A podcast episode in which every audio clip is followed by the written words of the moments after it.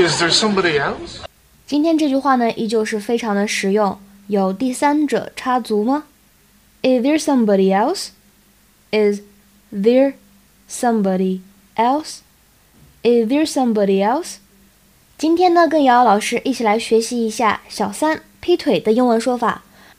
你们听到的音频当中的 somebody else，其实呢就理解成为第三者。然而呢，第三者也可以使用 the other man 或者 the other woman 来表达。同时呢，还可以使用非常形象的 home wrecker。home wrecker 什么意思啊？家庭破坏者。那么出轨或者劈腿怎么说呢？可以用 cheat on somebody，或者呢叫做 have an affair。比如说 he cheated on his wife，或者说 he is having an affair，都可以用来表示说他有外遇，他在外面有第三者，有小三儿。